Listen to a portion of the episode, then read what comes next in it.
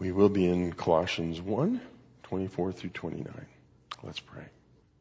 Lord God, now as we open your word, we ask that you would help us to understand, help us to take in what it is that you want us to know.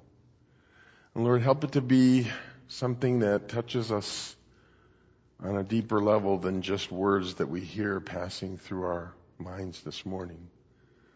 I ask that you'd encourage and strengthen us through these words. I pray that you would challenge us and convict us through your word.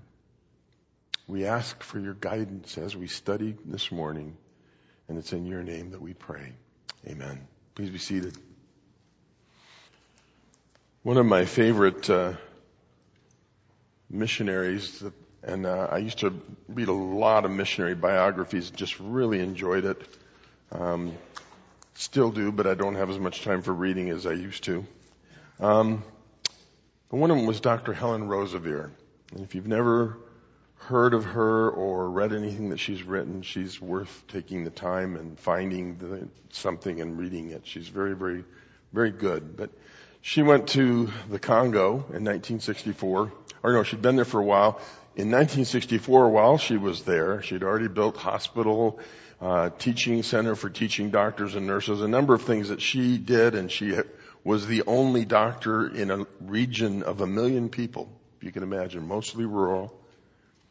But in 1964, the uh, um, rebels came into the Congo, and there was a five and a half month period where she was held captive with all of the rest of the people from the mission.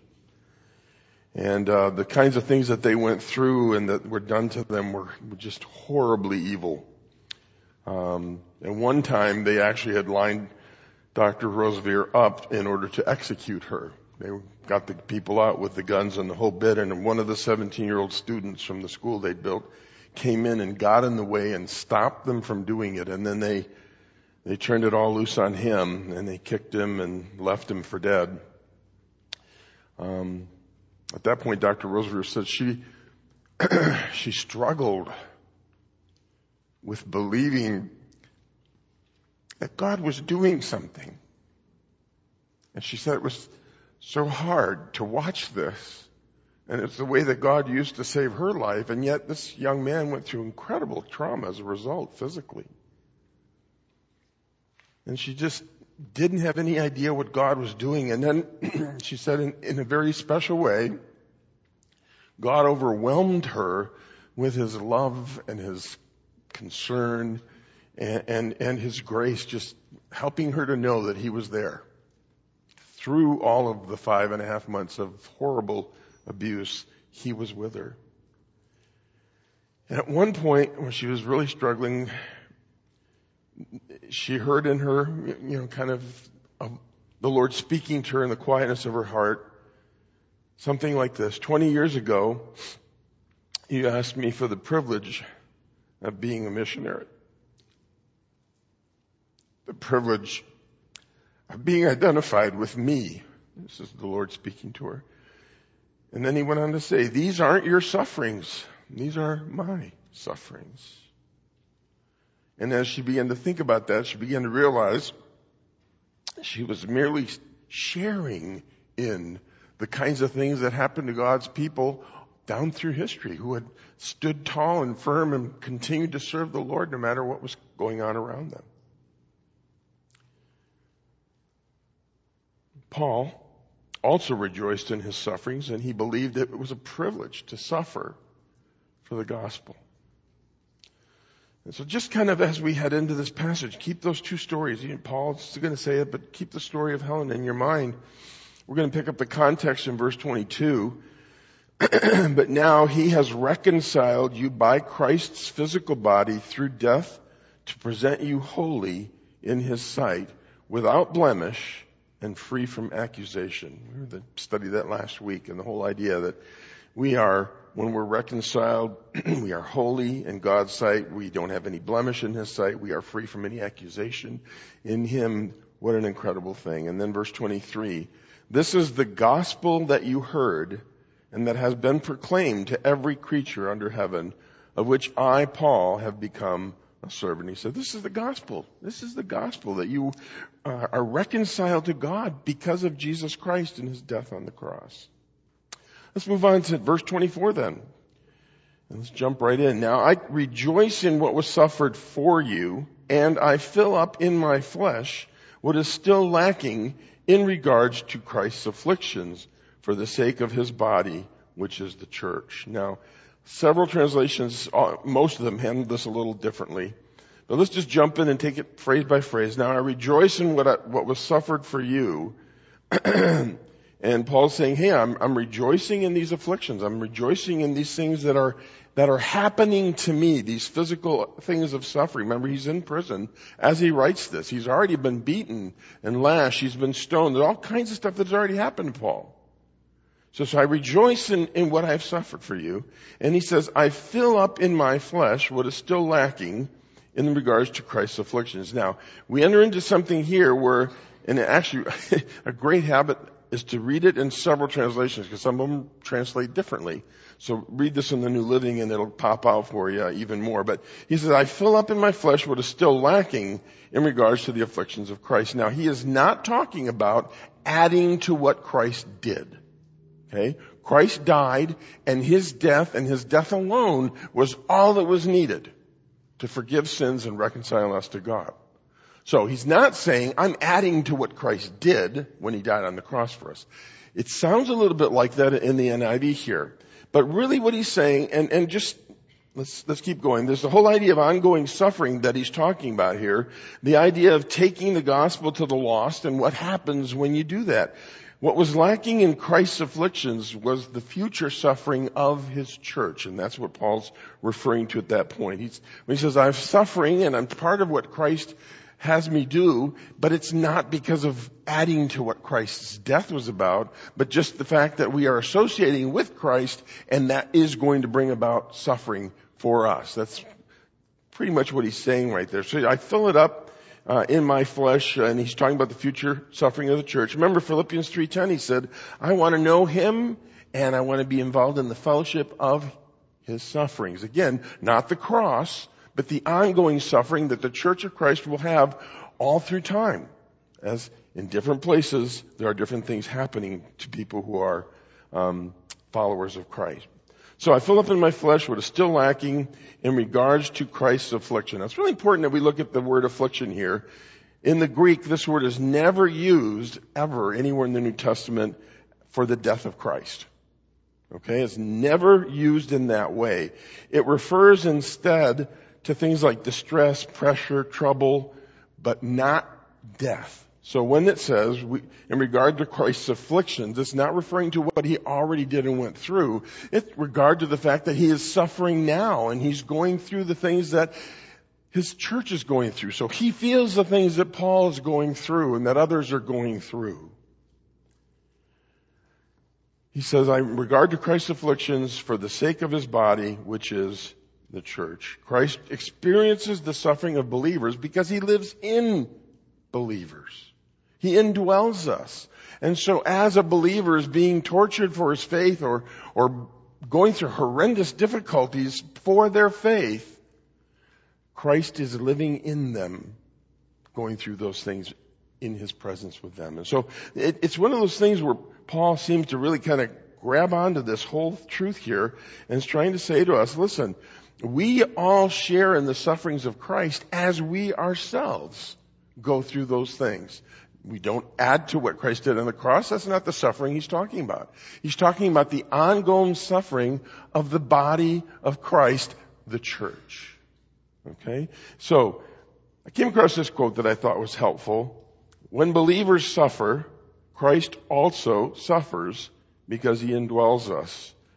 Remember Acts chapter 9 verse 4, um, Paul is breathing fire against Christians everywhere and dragging them in and having them tortured, in some cases killed. And the Lord stops him on the road to Damascus and says, why are you persecuting me? Really important that we remember that. As the church was being persecuted, Christ was saying, you're persecuting me. My people are my body, the church. He is the head and we are the body. Then he goes on in verse 25. I have become its servant. Paul speaking, I've become its servant in the sense of the gospel. Uh, by the commission that God gave me, God gave him a charge, and that was to take the gospel to the Gentile world and to present to you the word of God in its fullness. He says, my job is to get up here and tell you about Jesus Christ, train other people to go out and tell others about Jesus Christ, and then to continue teaching you so that you grow and you mature and you become more and more like Jesus himself. That's interesting because the false teachers boasted about the fullness of knowledge that you could gain only by becoming part of their little sect or their little group that was doing strange things and trying to seek after spirits and other kinds of things. And they said you can, you can only have this fullness of knowledge if you join with us and you become part of what we're doing. And Paul takes a real slap at that doctrine saying the fullness of God's word is what I'm presenting to you, the fullness of Christ. And he's using that word saying it has nothing to do with whatever they're doing in those other places. The fullness of God is what we are presenting to you. And so the word of God in all of its fullness is what Paul is teaching. Verse 26, um, so there's kind of a flow from 25. I, I become its servant, speaking of the gospel. Uh, God gave me to present to you the Word of God in its fullness, the mystery that has been kept hidden for ages and generations, but is now disclosed to the saints. So what is the mystery? That's kind of where we're headed with this right now in this verse. Well, the mystery that has been hidden was the fact that the church would exist. It didn't exist in the Old Testament. There was no church. There was the people of Israel. There was the temple. There was the Levites and the priests, but there was no church and that came after Christ. And so the mystery is the fact that there was going to be a church and also that there would be generations coming down for ages and generations has been hidden until now. Right now it's being disclosed. And we're going to see in just a minute, it's even more than that. The church is now growing and it is both Jewish and Gentile. It is both. And so that is, that is the direction that it's going. Let's, there's an implication here that I'd like us to just take some time to think through. Verse 24 is that tough verse. Listen to how it goes in the New Living. Verse 24. I am glad when I suffer for you in my body, for I am participating in the sufferings of Christ that continue for his body, the church.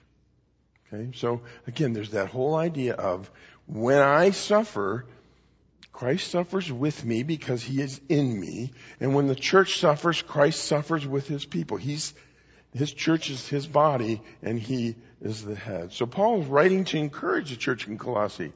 He wants to remind them that suffering may be a part of what they're going to go through. And in the early centuries of the church, that was certainly true. Many times they had peace and they had all kinds of ability to practice, uh, you know, believing the things that they believed and taking it out to others. And then there were times when they suffered and suffered greatly. So Paul's writing to encourage them and, and part of that encouragement is to remind them that suffering may be part of the process of growing deeper in their walk with Christ. The Lord may actually use those hard things they're going through to shape them and develop them. Listen to what Paul said to the church in Corinth. 2 Corinthians 1 8. He says, We do not want you to be uninformed, brothers, about the hardships we suffered in the province of Asia. We were under great pressure or we were crushed is the word there.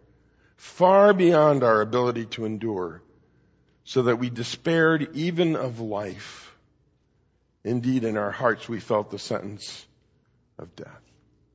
Now Paul's writing to the church in Corinth because he wants them to know what's been going on. They may not have heard from him in a while and, and they may be wondering, where is Paul right now? So he writes them this letter. He says, I wanted you to know what happened. You know, we were, we were in Asia and, and, and we suffered through some really hard things. These things were so hard that we actually felt we had a death sentence. That's how difficult the hard things we were going through. I love that verse. We despaired of life. And we felt the sentence of death. There's a but coming. verse 9, halfway through, Paul then says this, but this happened, the suffering, the distress, thinking we're going to die, all of that happened, that we might not rely on ourselves, but on God, who by the way raises the dead. Isn't that amazing? So Paul is saying, hey, you know, all of these things that we went through, the difficulties and, and actually feeling like we were going to be killed. We thought we were under a death sentence and the hardships were horrible. And all of that happened to us for one reason, that we would learn to depend on God and not ourselves. To depend on God, the one who raised Jesus from the dead, the one who does incredible things. That's who we are supposed to be counting on and depending on. So he said they needed to understand clearly why God was doing this. All of the hardship, all the suffering, being crushed, thinking, are we going to live? Are we going to die? What's going on? The New Living puts it this way, but as a result of those things, we stopped relying on ourselves and learn to rely only on God who raises the dead. Now, this is Paul. If there was anybody that knew all that there was to know, and nobody did, but if anybody came close to it, it would have been Paul. I mean, Paul, you know, I mean, he had the Old Testament scriptures and he had training as a rabbi. There's all kinds of stuff. And, and, and he's saying here, we had to learn not to rely on ourselves. We had to realize that what's happening is not us doing it. We're proclaiming the gospel. We're sharing the truth that Jesus came, lived and died and ascended into heaven. But it is God that's doing the work. And when we stand out there and we try to communicate these truths in our own strength, we cannot do it. And so Paul says, God wanted to remind us of that. He wanted us to see the reality that we can only do anything of value when Christ is the one that is at work.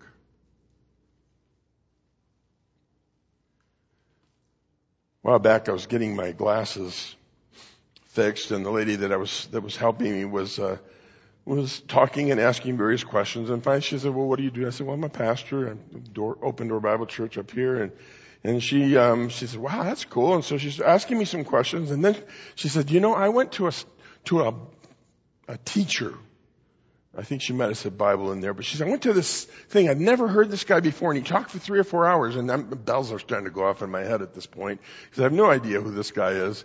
And she says, you know what? It's amazing. Jesus had five houses, one in Jerusalem, one in Capernaum, and, and he was very wealthy. And I thought, wow, this guy didn't read the New Testament, did he? And so I'm trying to be really careful here. I don't want to, you know, blast her because it's not her fault. She didn't learn it she didn't come up and say it. And so I said, can I ask you just one question? Oh, sure. Okay. Why do you think Jesus said, foxes have holes, birds of the air have their nests, but the son of man has nowhere to lay his head? If he has five houses, he couldn't, he wouldn't need to say that. And she kind of looked at me and I said, listen, I, I just want to challenge you to read the New Testament. Read the Gospels. When you hear something like this, that's fine to listen to it, but then you measure what the Word of God says against what you've heard. And that's a critical component of what you're going through. Paul said, we are under great pressure beyond our ability to endure. We despaired even of life. And I'm thinking, do the people who believe in that prosperity message or the name it and claim it thing, have they ever read Corinthians? I mean, what did Paul say here? Listen, we were crushed. We were hurting. We thought we were going to die. God intervened, but that's how it felt, and that's what was going on for us. See, the lessons are there for us. They're, they're there in the Gospels. They're there in Colossians, Corinthians. Reminders that God uses hard things, hardships, suffering many times. And He uses those things as a potter's hands mold clay. That's how God uses those tools to shape and mold us. That's how He does it, is through those kinds of things. Hebrews 13:5 says this. Keep your lives free from the love of money and be content with what you have. Because God has said, never will I leave you, never will I forsake you. It's amazing to me how many times in my life, especially when I was quite a bit younger, I would focus on the last part of the verse. Never will I leave you, never will I forsake you. Oh, I love that part. That's awesome. That's a great part. Well, what about keep your lives free from the love of money, Mark? What about be content with what you have? See, isn't it interesting? The promise that I will never, you, never leave you nor forsake you is connected to be free from the love of money and be content with what God has given you. Why? Because I'm with you and I will never leave you. I will never forsake you. I love the fact that those things are all in that context and, and it's so easy to jump on that last section. That's a great promise. I will never leave you, never forsake you. But part of that is connected back to be content. Part of that's connected back with don't pursue money and the love of money. Instead, remember that I am there. Be content because I am there. Be, be content because I will never leave you nor forsake you. So you're doing well and good financially. Praise God and thank me for that. And, and, and remember, I'll never leave you, ne- never forsake you. Maybe things aren't going so well. Maybe you're struggling financially. You're struggling with your health and you're wondering where, where's God? I've said, never will I leave you. Never will I forsake you. Be content. Be content because I am with you. I will never leave you. I will never forsake you. The promise there to remind us that we should be content with what we have. Why? Because God is saying to us, I am enough. Never will I leave you. Never will I forsake you. I am enough. That's the message, I believe. Mark, are you content? Remember, I, I am enough. Various times in our life, in ministry, um, both in South America and here, I've prayed for periods of time about a car, whether it needed to be a bigger one or one that ran better or whatever. And, and I, it was always something, Lord, we could do so much more if. And every time I would hear, be content, Mark. I'm enough. I was living um, at one point in, in, Quito, Ecuador, and working by myself with university students. Had a one kind of bedroom apartment, or just a one room apartment. And there were so many times that even after having been surrounded by people and doing things, I'd go back and I would sit there and say, God, I'm so lonely.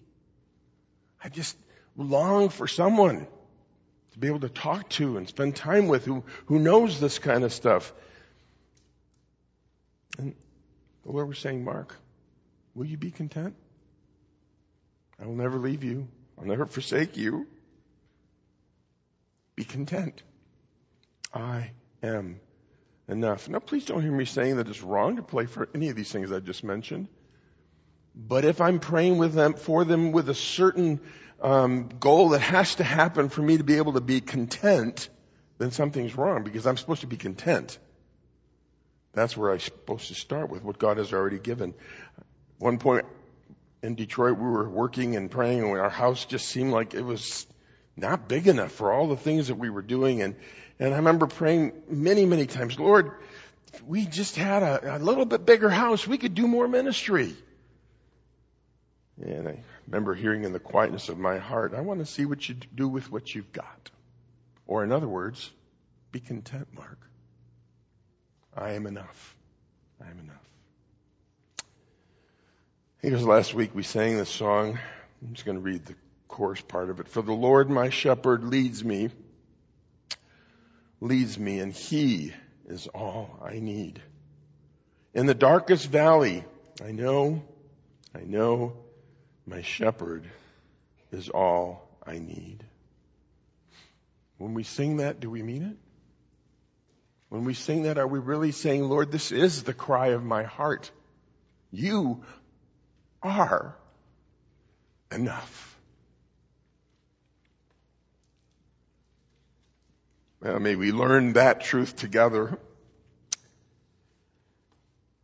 that the Lord is all that we need. We can be content because of that. Well, let's move on. I'm going to kind of pick up the context in 24 and then we'll go on in to 27. He says it in the New Living. He said, I am glad when I suffer for you in my body, for I am practicing, I'm participating in the sufferings of Christ that continue for his body, the church. And so the sufferings of Christ, which are ongoing, are the sufferings of the church. And, and Christ is entered into that. The message was secret but now it's been made public. And that's what he said in verse 25, that the Gentiles are responding to the gospel and that the church will be both Gentile and Jew in the church together. Here's verse 27. To them, God has chosen to make known among the Gentiles the glorious riches of his mystery, which is Christ in you, the hope of glory. And so here he is saying, listen, I, I, I want to make this known. I want you Gentiles to understand this. This is something that wasn't known in the Old Testament, that the Gentiles would be in some kind of a relationship with God and the Jewish at the Jews at the same time. Now, those who once were far away, it says in Ephesians, have been brought near through the blood of Christ, and those without hope and without God have been given a glorious hope. And, and all of that is part of what he's saying. The glorious riches of this mystery, the magnificent, splendid, amazing mystery, Paul says, is that the Gentile had be, did not have to become a Jew in order to become a Christian. The Gentile could believe in the Lord Jesus Christ like the Jewish people had to, and both were saved through the death of Jesus Christ, and both the Jew and the Gentile were part of the church. That was the mystery, that all of that would take place. And, and the whole idea that the Jews and Gentiles would be saved by faith is the same thing. And so he says, this message is the hope, Christ in you, the hope of glory. And the whole idea of Christ in you is that you believe in the Lord Jesus Christ and you're saved, and because of that you have the hope of glory, the hope of eternity with the Lord. So it came down to that really special phrase, Christ in you, the hope of glory. What an incredible statement. Came across this quote, Christ is willing, I, I, I read it and I kind of chuckled, from a Jewish perspective especially, Christ is willing to dwell within the, a Gentile heart. Isn't that great? Because I'm a Gentile. Probably most of you are too. Doesn't really matter, does it? Jew and Gentile came the same way by faith in the Lord Jesus Christ.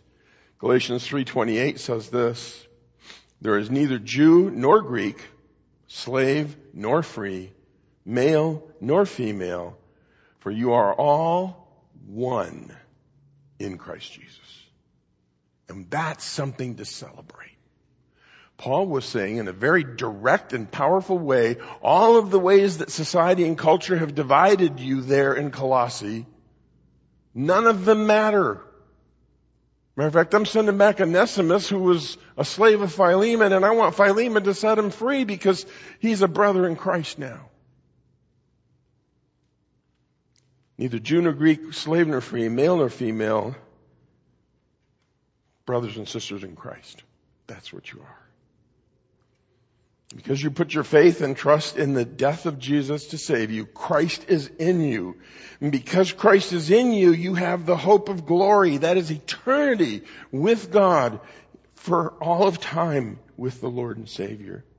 God himself uh, in the person of Christ will be directly and personally present in their lives and in the lives of all who believe in him. And so all of the things that separated and divided, Paul's saying they shouldn't be there. There should be this family of brothers and sisters in Christ.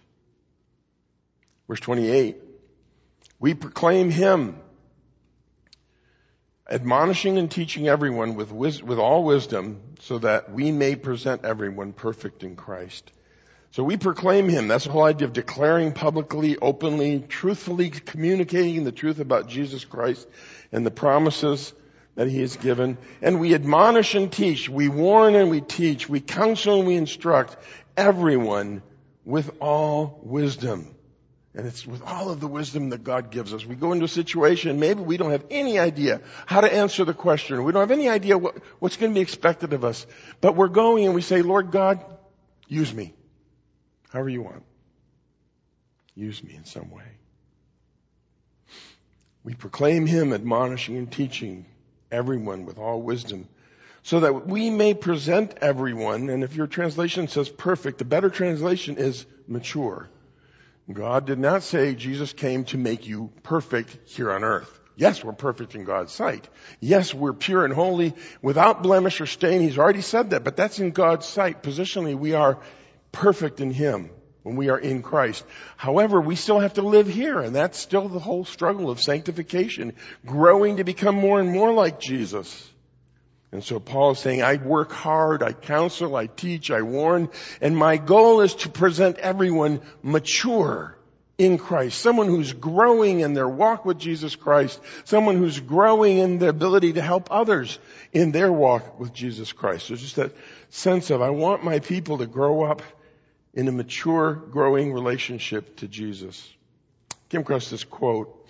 Paul tells us the truth about faithfulness in ministry it involves suffering. Its aim is maturity. And as we get into verse 29, we'll see, and it is a lot of hard work. Okay? And, and, and I, let me just say, I think sometimes we get, we start thinking about full-time ministry, a pastor or a missionary or whatever, and then other kind of ministry. And I, I, think I would like to just encourage us all to see, just see ministry. If someone's if someone is working faithfully in Awana, that's ministry. You know, they're giving their heart and soul to working with little kids in a special way. Someone's working with youth group, that's ministry. And just because I get to stand up here and share from God's Word doesn't mean that this is better than the people working in Awana. It's not. We're all servants. And we all want to serve and encourage others. So Paul is saying, hey, I want to present everyone mature in Christ. And he says, to this end, helping them to mature in Christ, I labor. And that word there is to spend all his God-given strength to work to the point of exhaustion. He says, that's what I'm going to do so that people can learn and grow and become mature in Christ. He says, I'm struggling, and he says, uh, to this end I labor, struggling with all his energy, agonizing like an athlete, but with the strength that God gives him. So to this end I labor, struggling with all the energy which so powerfully works in me, developing and maturing believers. I love, I love what Paul says in 28 and 29. Matter of fact, the Phillips translation puts it this way, so I'm going to put it up there so we can just kind of look at it together. This says we finish this, this section here. So naturally, we proclaim Christ. We warn everyone we meet. We teach everyone we can all that we know about Him so that if possible, we may bring every man up to full maturity in Christ. in Christ Jesus. This is what I was, I'm working at all of the time and with all of the strength that God gives me. Isn't that awesome? What, what a great thought. I mean, Paul's job is saying, hey, I want, I want to proclaim Christ. I want people to accept the fact that Christ in you is the hope of glory. I want people to go past that and begin to grow and mature to the point where they can be helping others get to that point themselves. And Paul was never someone who wanted to just do the work and never train anybody.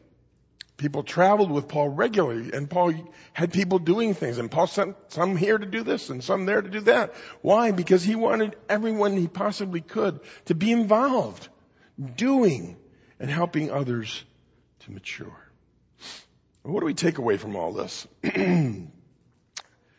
Verse 28, and this is the Christian Standard Version, which I've been enjoying. We proclaim Him, warning and teaching everyone with all wisdom, so that we may present everyone mature in Christ. Paul makes it very clear. This is my goal. This is what I want to see. People saved and people growing and maturing and becoming more and more like Jesus. Now, the implication in these statements, the implication is it will take time and effort.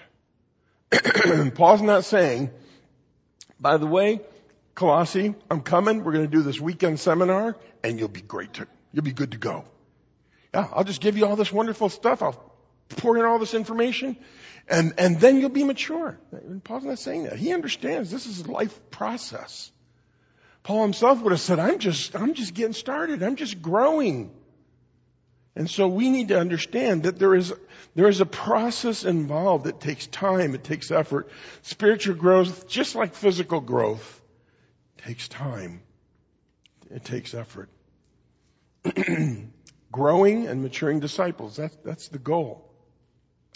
1 Peter 1.23 says this, For you have been born again, not of perishable seed, but of imperishable, through the living, enduring Word of God. So you've been saved. You've been born again. And how is this? Because of God's Word being proclaimed to you. You, you understood God's Word. The Spirit touched your heart and you responded and you believed and you were saved. God's Word never passes away. It's never destroyed. And so you were saved by God's Word and anybody who else gets into God's Word can be saved through the truth in God's Word too. Peter was teaching as he tried to encourage believers to grow and mature. He's teaching them that the Word of God is critical and it's important and that's, they heard the Word of God and they responded. Then he says in verse 24, for all men are like grass. All their glory is like the flowers of the field. The grass withers, the flowers fall. So he's saying, hey, you know, you guys, you're not much more than just grass and flowers in the field. You're going to pass away. Not God's word. The word of the Lord stands forever. That should really be an encouragement to us because sometimes we feel like, oh man, there's, it, so much is going on, so much is happening, and the reality is that God's word stands. It has. All through time, we still have God's word. People have come and gone. People have died and passed away. But God's word continues. So the challenge to all believers and new Christians and those who are seeking to grow, we find in verse 2. Like newborn babies, crave pure spiritual milk so that by it you may grow up in your salvation. Now that we have tasted that and see that the Lord is good. And, and, and, and Paul is saying, listen, the Word of God, you need to crave the Word of God like you would milk if you were a baby. You need to be pursuing and seeking that growth that would come only through that. This whole idea of encouraging others to become mature is something that as a church we are committed to and as, as people we should be. At various times uh, in my life I've stopped and looked back and thought about the people who had an impact on me, developing me and shaping me to become uh, and be able to become what he wanted me to be in the sense of serving him. Um, my dad was always an encouragement to me, but I remember a, a man named George Johnson, my fifth, sixth grade Sunday school teacher, and um, you know he put up with me when I was I, he, I didn't even sit down. I mean I was just all over the place, but I mean he just kept loving on me George was a, a carpenter. He built houses before power tools came around, by the way. um, he could swing a mean hammer. Uh, and every Sunday he kept me in the Word, kept praying for me. And I remember many years later when Carol and I came home on furlough and we were preaching in, in the church there. That was our commissioning church. George came up afterwards, tears in his eyes, and said, I'm so proud of you. Excuse me. And then he said, I have been praying for you from the time I was in sixth grade until the Lord called him home.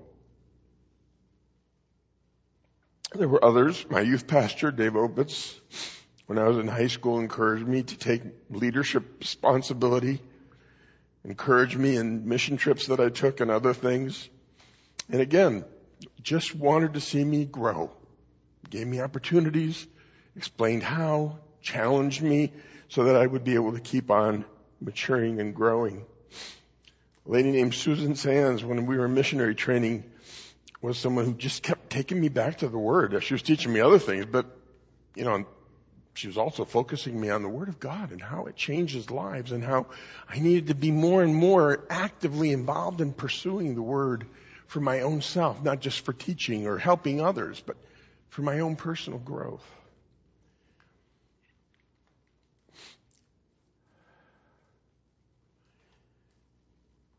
There's so many, I, I, and I, I, don't need to tell all the stories, but one of the things here at OBDC, at Open Door that we long for is to see people involved helping others grow.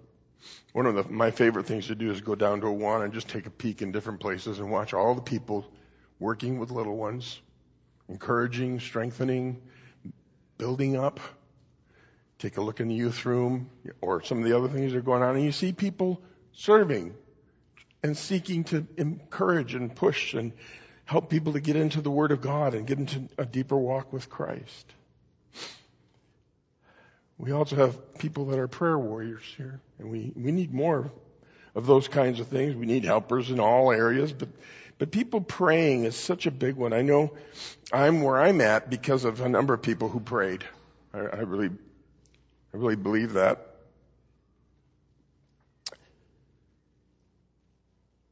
Um, was an old farmer in Mexico. Uh, I had never been back since, been back in the sense of being in ministry. And uh, one of the last trips that my dad made, I had a chance to go. Went back to this little village that my dad had helped to plant that church 40 years before. And uh, I, I spoke that night. this old farmer came up. I didn't remember him. And he said, Marquitos, that's a term of endearment. He said, I have been praying for you since you were a boy. This is 40 years. That's a lot of prayer. I needed it.